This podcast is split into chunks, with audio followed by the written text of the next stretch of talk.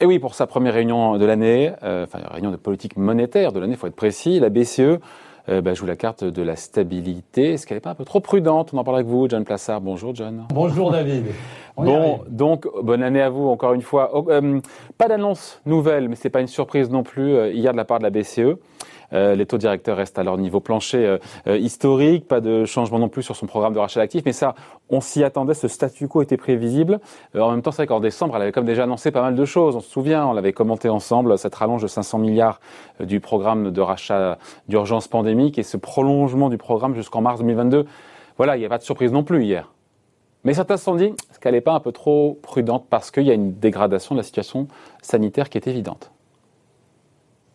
C'est-à-dire qu'elle est dans une situation euh, très compliquée actuellement. Pourquoi? Parce que elle est, euh, la BCE est dans, entre deux eaux, je dirais, avec d'un côté bah, le début de la, la, comme vous le savez, de, la campagne de vaccination, et de l'autre côté, bah, les semi-confinements qui se rajoutent. Euh, et on rappelle en France, en Allemagne euh, et dans, dans, la majeure partie des pays européens, eh bien, le rythme de croisière, le rythme de reprise de l'économie devrait pas euh, arriver de sitôt. Donc c'est une situation très compliquée, mais David, il faut quand même rappeler ici, et c'est là où ça devient un peu frustrant, je dirais, c'est que ce matin, par exemple, on a eu les PMI euh, en Europe qui ont été en dessous des attentes globalement sur l'Europe et en forte zone de contraction, notamment en France. C'est le, baromètre du, le baromètre du moral des, euh, des directeurs d'achat, c'est ça, hein, des entrepreneurs, des entreprises. Exactement, tout à fait. Et en fait, qu'est-ce qu'on voit ici C'est que on n'est pas euh, dans cette phase de reprise qu'avaient prévu les gouvernements euh, l'année passée.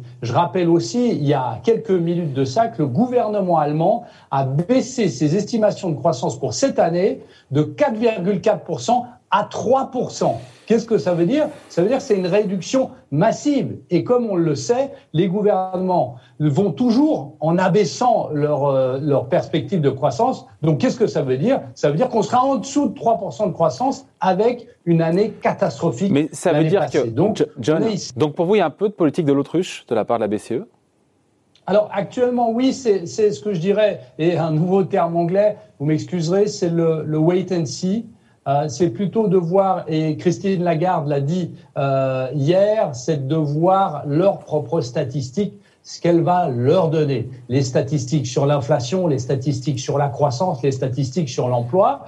Mais je vous rappelle quand même que fondamentalement, la euh, Banque Centrale Européenne a un mandat, c'est la stabilité des prix. Je rappelle aux États-Unis, c'est la stabilité des prix, donc l'inflation et l'emploi. Mais là, en Europe, c'est la stabilité des prix. Mais aujourd'hui, on a l'impression que c'est plutôt l'attente de voir ce qui va se passer et potentiellement, bah, c'est là où ça pourrait bloquer parce que si la machine est lancée, si la machine déflationniste ou inflationniste est lancée, c'est très difficile de la stabiliser. Sur cette deuxième vague épidémique, encore une fois, qui nous angoisse tous, qu'est-ce qu'elle pense, la BCE Elle nous parle d'un risque euh, évidemment de, économique sur la reprise à court terme, mais voilà, est-ce qu'elle euh, est-ce qu'elle prend suffisamment en compte, ce, enfin, est-ce qu'elle prend suffisamment en compte cette dégradation partout en Europe? Bah, euh, en fait, ce qu'elle a dit euh, hier, c'est qu'elle regarde bien évidemment la campagne de, vaccination et le rythme de la campagne de vaccination. Et on l'a vu, euh, vous l'avez vu, David, que ce soit en France ou d'autres pays, eh bien, ce, ce momentum et cette campagne de vaccination, eh bien, est pas aussi rapide qu'on aurait pu l'anticiper. Donc aujourd'hui, la Banque centrale européenne est en train de regarder ce qui se passe, est en train, comme je le disais avant, de donner la balle au gouvernement en disant mais faites plus, relancez, lancez des réformes et ça va relancer la machine. Mais ici, on est dans une situation très difficile où on ne peut pas euh, se permettre d'attendre. Il euh, faut rappeler ce qu'avait dit Mario Draghi en 2012. Whatever it takes, quels que soient euh, les efforts déployés, nous sauverons l'euro. Et il faut absolument que Christine Lagarde, même si elle l'a répété en décembre, il faut qu'elle continue à répéter ce discours pour sauver, ne pas qu'il y ait un risque systémique sur la, la, sur l'économie européenne. on ne sait pas quand la BCE, mais bientôt reverra ses prévisions de croissance pour cette année. Mais euh, vous me disiez que le gouvernement allemand avait revu à la baisse drastiquement sa croissance pour l'ensemble de l'année, de 4,4 à 3 Voilà, ça change l'équation quand même pour la BCE, ça.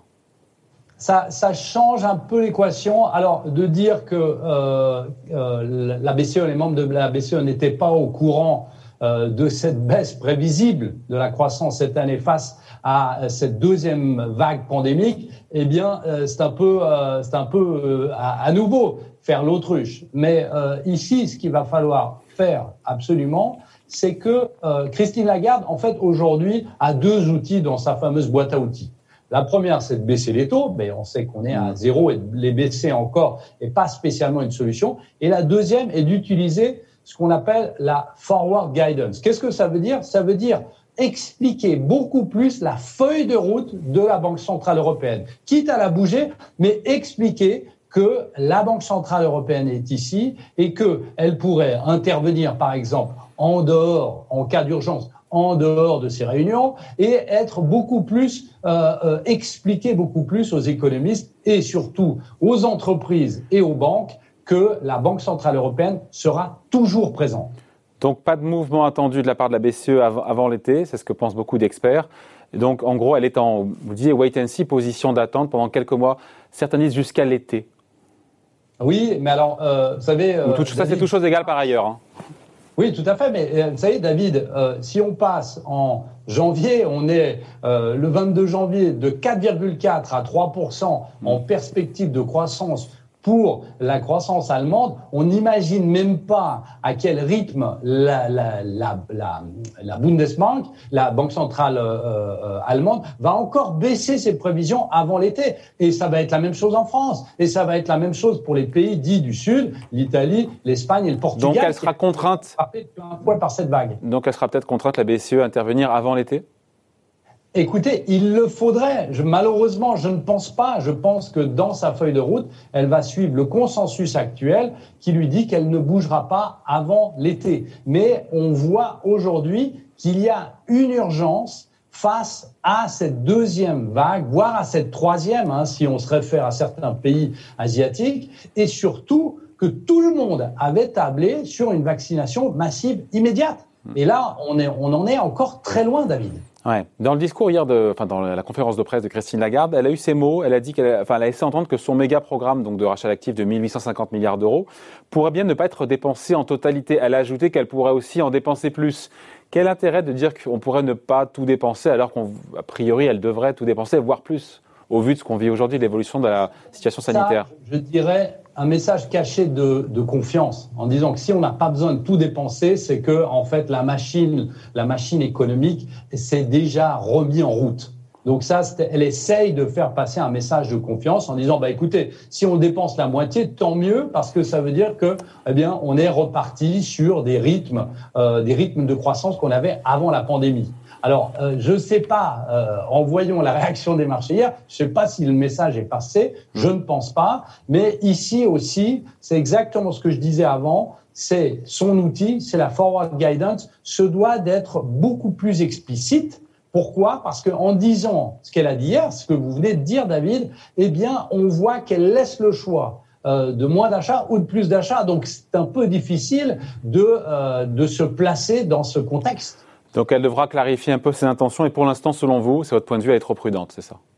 Euh, pour moi, elle est trop prudente. Pourquoi? Parce que on a vu, et notamment euh, aux États-Unis, qu'il vaut mieux faire plus euh, que de faire moins, surtout face à une crise sanitaire historique. Je rappelle quand même qu'on ne sait pas euh, comment va se passer? On a cette équation avec une interrogation qui est le coronavirus. On ne sait pas ce qui va se passer. On ne sait pas si la campagne de vaccination va fonctionner. On ne sait pas s'il va y avoir des effets secondaires. Il y a tellement d'interrogations, David, aujourd'hui, qu'il faut absolument faire plus pour rassurer les marchés, pour rassurer les banques, pour qu'elles, en définitive, puissent prêter aux entreprises, aux PME mm. et puis aussi aux individus. Souvent, quand on ne fait pas assez au début, à la fin, on en fait beaucoup, beaucoup plus que ce qu'on n'a pas fait au tout début. Vous êtes d'accord? Exactement, et c'est ce que je disais avant, ce, terme malheureusement anglais, mais qui est behind the curve, c'est toujours courir en fait après, euh, après euh, une, comme je, comme je disais avant, une déflation ou une inflation qui irait trop vite, et de dire qu'on n'a pas fait assez, euh, et en fait, on voit que le marché est trop habitué. Et dans ces cas-là, eh bien, ça se passe rarement très bien. On en reparlera d'ici là ensemble, mais on ne le souhaite pas, bien sûr. Merci beaucoup. Explication point de vue. signé John Plassard pour la banque Mirabeau. Merci John, bonne journée. Et David. Bye.